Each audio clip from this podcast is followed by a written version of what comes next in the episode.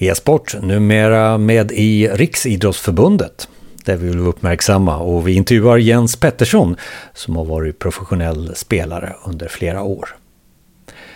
Det här är Effekten, digitaliseringens podcast, görs av mig Jonas Jani och Micke Nobäck.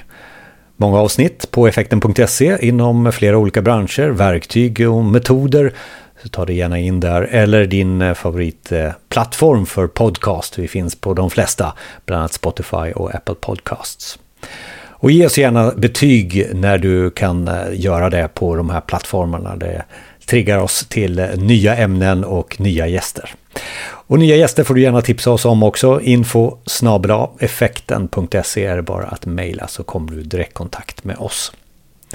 20 minuter alltså. Vi försöker varenda gång att eh, korta av det så långt och sen så kan du ta det vidare med de länkarna som nu ligger i din podcastspelare. Och ämnet den här gången är e-sport. När podden återvänder till e-sport mm, så är det tillsammans med Jens hjälp här nu när det har kommit in i, i eh, jag brukar säga finrum, men ibland så är det väl så att eh, man förutsätter egentligen att det har varit accepterat, det engagemanget som sker i, i branschen just nu. Men nu senast, för bara några veckor sedan, så blev man accepterad in i som riktig sport.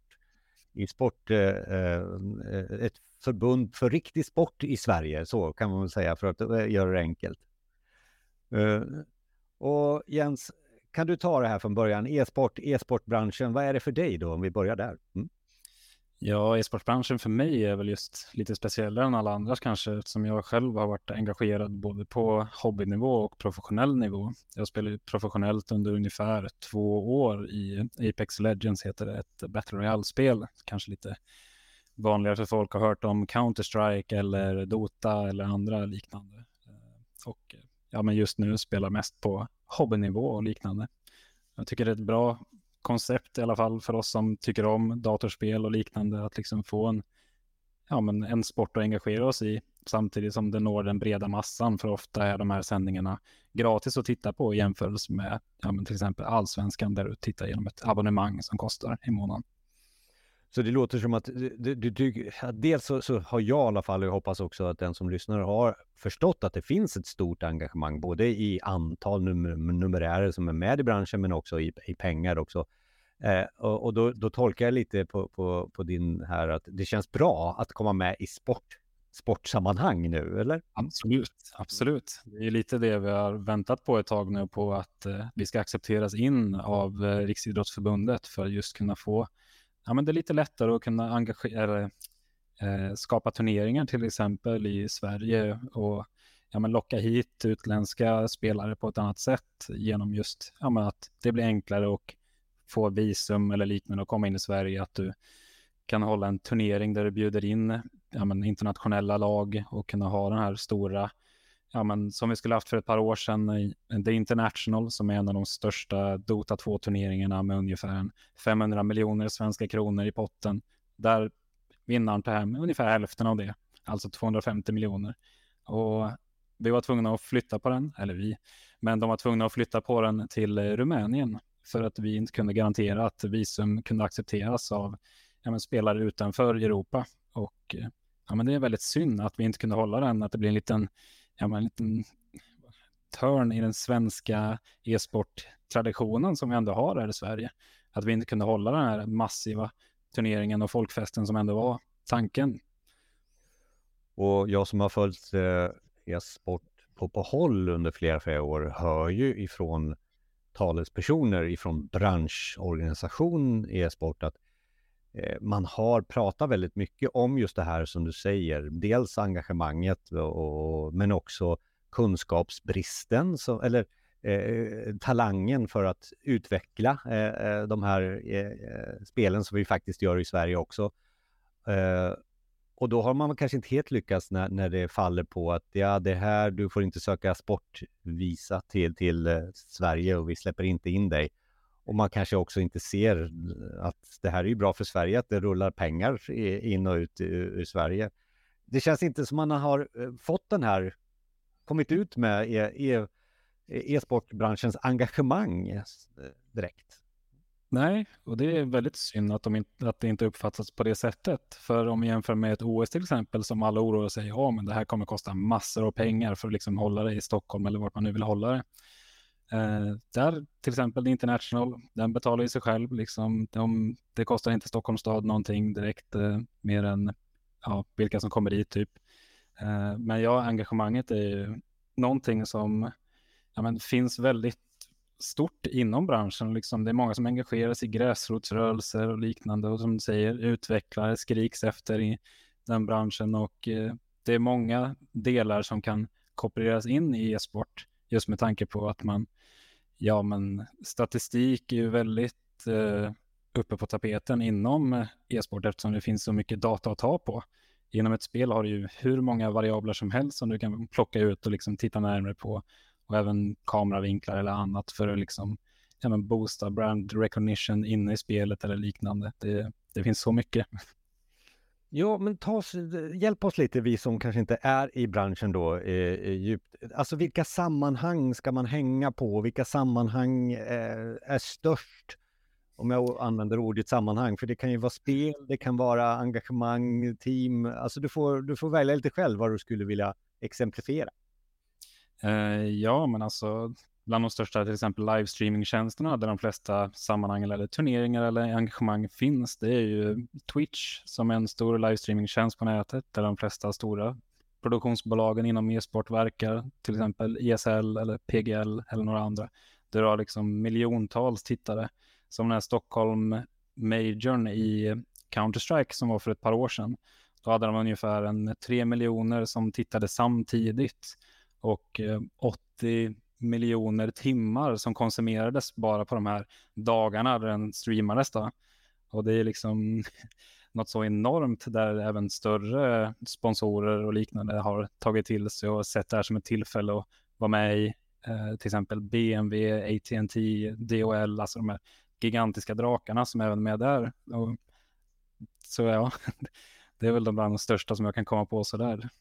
Och, och, och, då ska vi också klarlägga att Twitch, en plattform som ägs av Amazon, som är som YouTube egentligen, fast det är väldigt mycket spel, eller större delen av spel och sen har det kommit in lite andra influenser också. DJs brukar man se där också. Eh, ja, precis. Eh, det är som sagt livestreaming-plattform, så jämfört med YouTube som fokuserar kanske mer på klipp och ja, sådana stadigt baserade filmer eller liknande så är det väl där. Men som du säger, det är mer influencers och sånt som har tagits in på Twitch vid den här livestreamingen. Man såg även under coronan hur Formel 1 valde att köra sina virtuella race på eh, racetracks där istället, liksom hemma i deras lägenheter och livestreamade. Och, och där livestreamas det ju varje kväll i olika spel. Eh, så. Vad, vad, är det för spel som, som, som, gäller, inte bara på Twitch då, men vad, vilka stora sammanhang när det gäller spel då eh, finns? Mm. mm. Ja, det är väl egentligen de största är nog Counter-Strike som man har hört om sedan 00-talet för oss som spelar datorspel. Eh, och sen har du ju League of Legends, eh, gigantiskt också. Och du har ju Valorant som har funnits i några år nu som en liten nystickare av de här drakarna också. Um, och Dota då såklart. Uh, det är väl de fyra som är absolut störst just nu skulle jag säga. Och sen kan jag också tänka mig att det finns lite subkulturer runt omkring det här.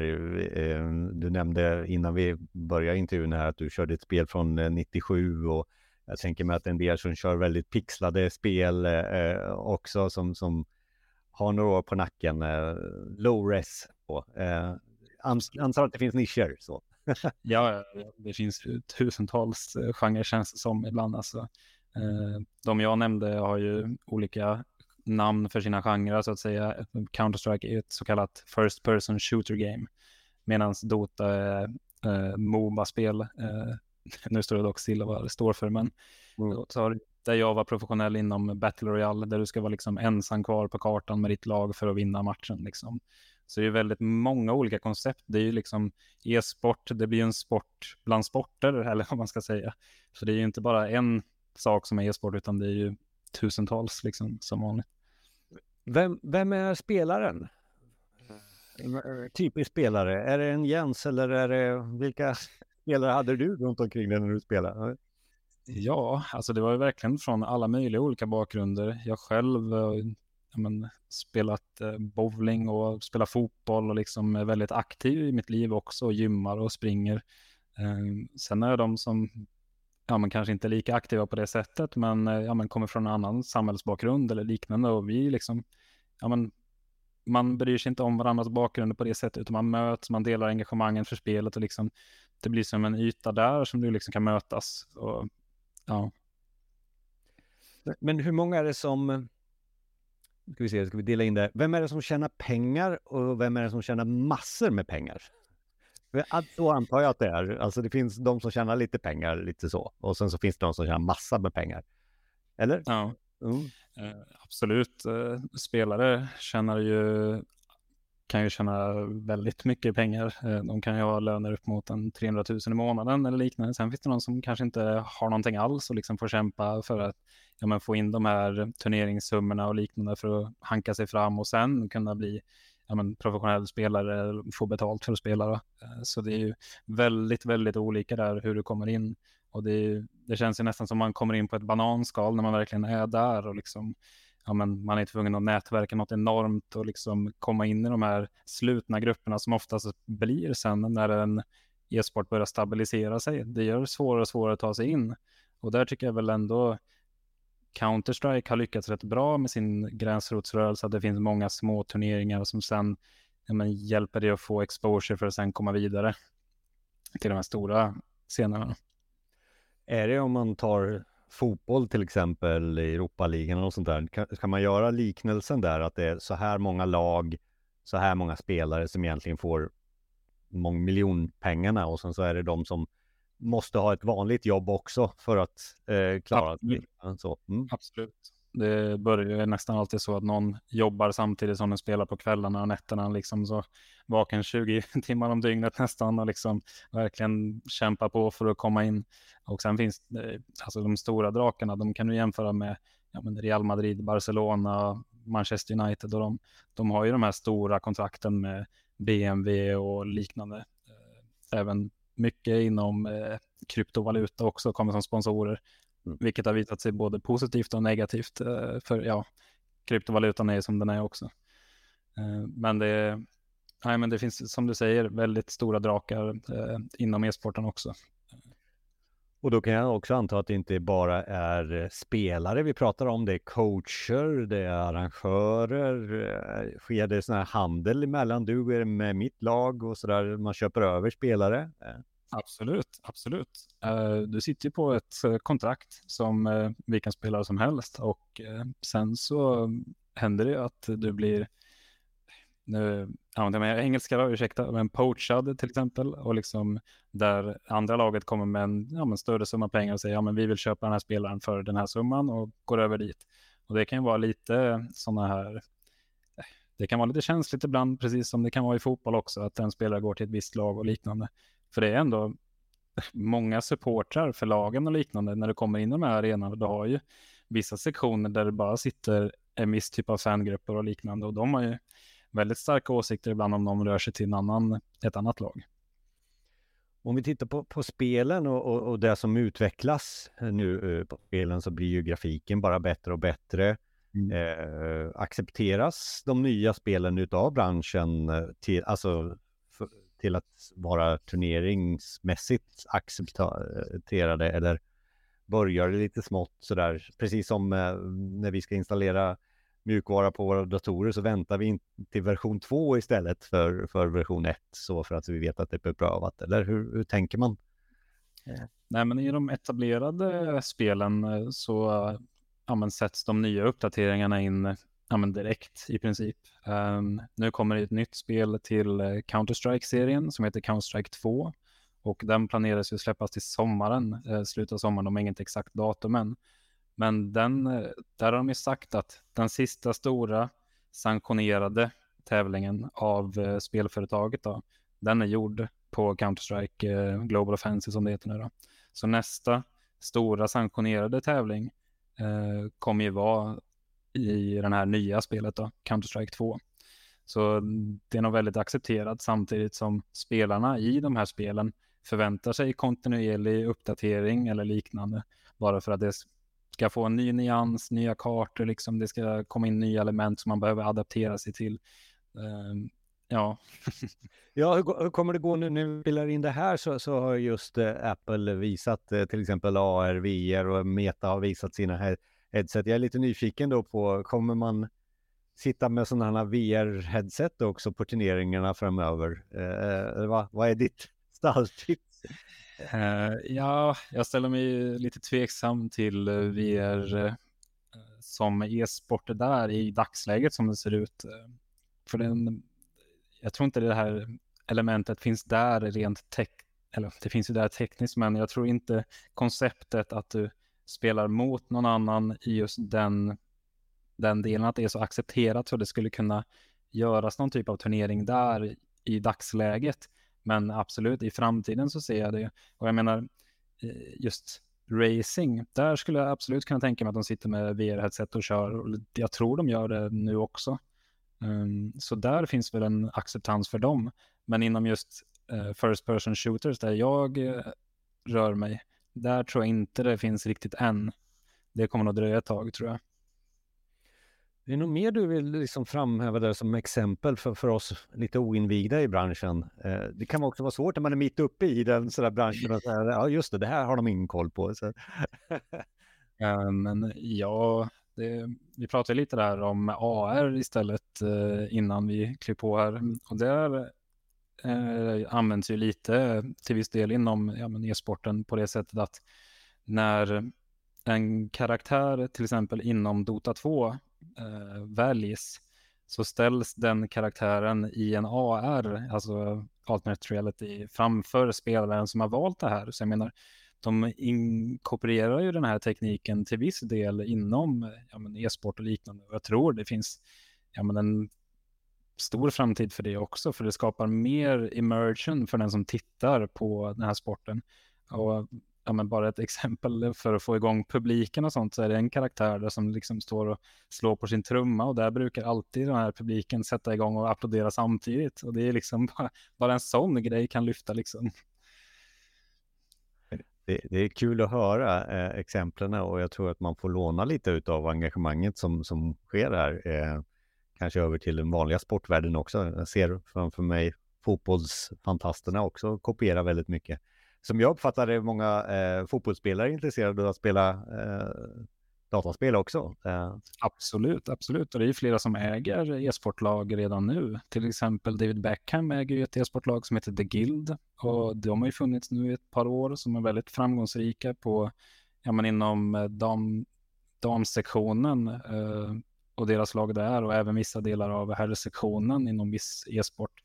Sen har du ju Jesse Lingard som också har e-sportlag. Neymar vet jag, han är väldigt engagerad inom Counter-Strike-scenen. Nu vet jag inte om han har något lag, men jag vet att han är eh, ett enormt fan i alla fall och frågade även förra turneringen om eh, en av de här storspelarna inom Counter-Strike kunde sänka sig och ställa upp och spela med honom. Men storspelaren sa nej, tyvärr inte. Så får vi se om Zlatan äger någonting också då nu när han har, lite annat att göra. Ja. Ja, precis. Det är inte omöjligt. Han sätter sin, vem vet, hans grabbar kanske också är väldigt intresserade av e-sport och smittar av sig. Och just det här med engagemanget som nu då kanske är lite mer accepterat när vi går in i, i, i vanliga sportsammanhang, om man får kalla det så. Va, mm. Vad tror du branschen är på väg, så där om du skulle vilja summera lite? Vad är vi, vad är vi på väg med e-sporten? Ja, men jag tror ju den kommer absolut bli ännu mer accepterad i samhället och ha en ännu högre nivå senare i livet. Eh, eh, ja, men säg en tio år framåt så kommer vi nog se Ja, men du kommer nog märka av e-sporten på ett helt annat sätt när det rör sig inom ja, men dina kretsar. Man märker ju själv att när man pratar om det så är det fler och fler som säger ja, men min pojkvän eller min flickvän sitter och spelar mycket av de här spelen eller har på något sätt kommit i kontakt. Och det känns ju som flera större företag också ser den här möjligheten med att ta sig in i e-sporten och få en brand recognition där. För en e-sportare eller som tittar på e-sport, de har ofta en tendens att även konsumera mer, alltså nu tänker jag monetärt, inom just de, ja, antingen event som arrangeras eller just eh, med prylar som presenteras framför dem. Liksom det finns en stor, stor brand recognition inom e-sport och de stora drakarna där, Logitech till exempel, de har ju varit väldigt aggressiva de senaste åren och tagit stora marknadsandelar. Det är många som de, ja men jag själv har väldigt mycket Logitech till exempel och andra har Razer finns också som är en väldigt stor på marknaden och ja men det, det är hela tiden priset på möss och sånt, de tar en helt ny nivå som inte fanns tidigare. Nu kan du köpa möss för en 3-4 tusen och innan var det accepterat ja, 500-600 spänn, absolut. Men nu är det folk som bara, ja 3 tusen, ja men de har ju den här grejerna, det är liksom helt accepterat. Ja men, ja. Så det är bara där, det är ett helt nytt segment. Det kan du se på om du går in på Elgiganten, de har ju det här gaming-segmentet som har trätt fram de senaste åren till exempel. Så ja, det är en stor marknad framåt och den bara ökar hela tiden. Kommer vi få mer turneringar, mer spelare, mer... Ehm, du, du, du, du, du eh, får lön ifrån eh, att spela spel. Kommer vi se sånt? Absolut. Eh, det tror jag att vi kommer att se i större utsträckning. Och speciellt nu när vi kan få en lite bättre gräsrotsrörelse i och med inträdet i Riksidrottsförbundet. Så få bidrag där. Alltså, det kan nog hjälpa en stor del. Och just organisera sig, för det tror jag just e-sporten skulle kunna bli bättre på. Eh, om man tar och tittar på ja, men, fotbollslag eller hockeylag eller liknande och tar inspiration därifrån och kanske utveckla en sektion e-sport med hjälp av dem till exempel. Det tror jag skulle nytta båda. Det är intressant. Eh, är det någonting vi, sådär, jag har glömt sådär som du känner att ja, den där frågan inte för att det är aktuellt i våran bransch också?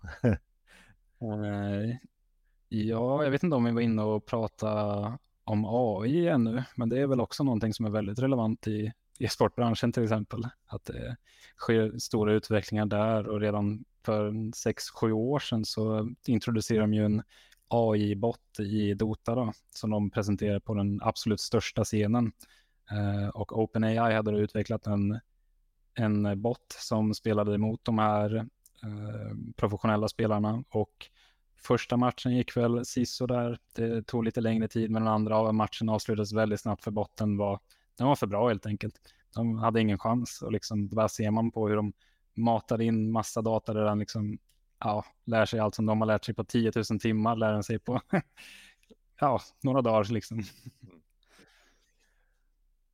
Det är intressant att, att höra och jag hoppas att du som har lyssnat fått en liten inblick i, i, i liksom storleken, engagemanget och var vi är någonstans med e-sport. Och tack så mycket för att du var med i podden Jens. Tack själv.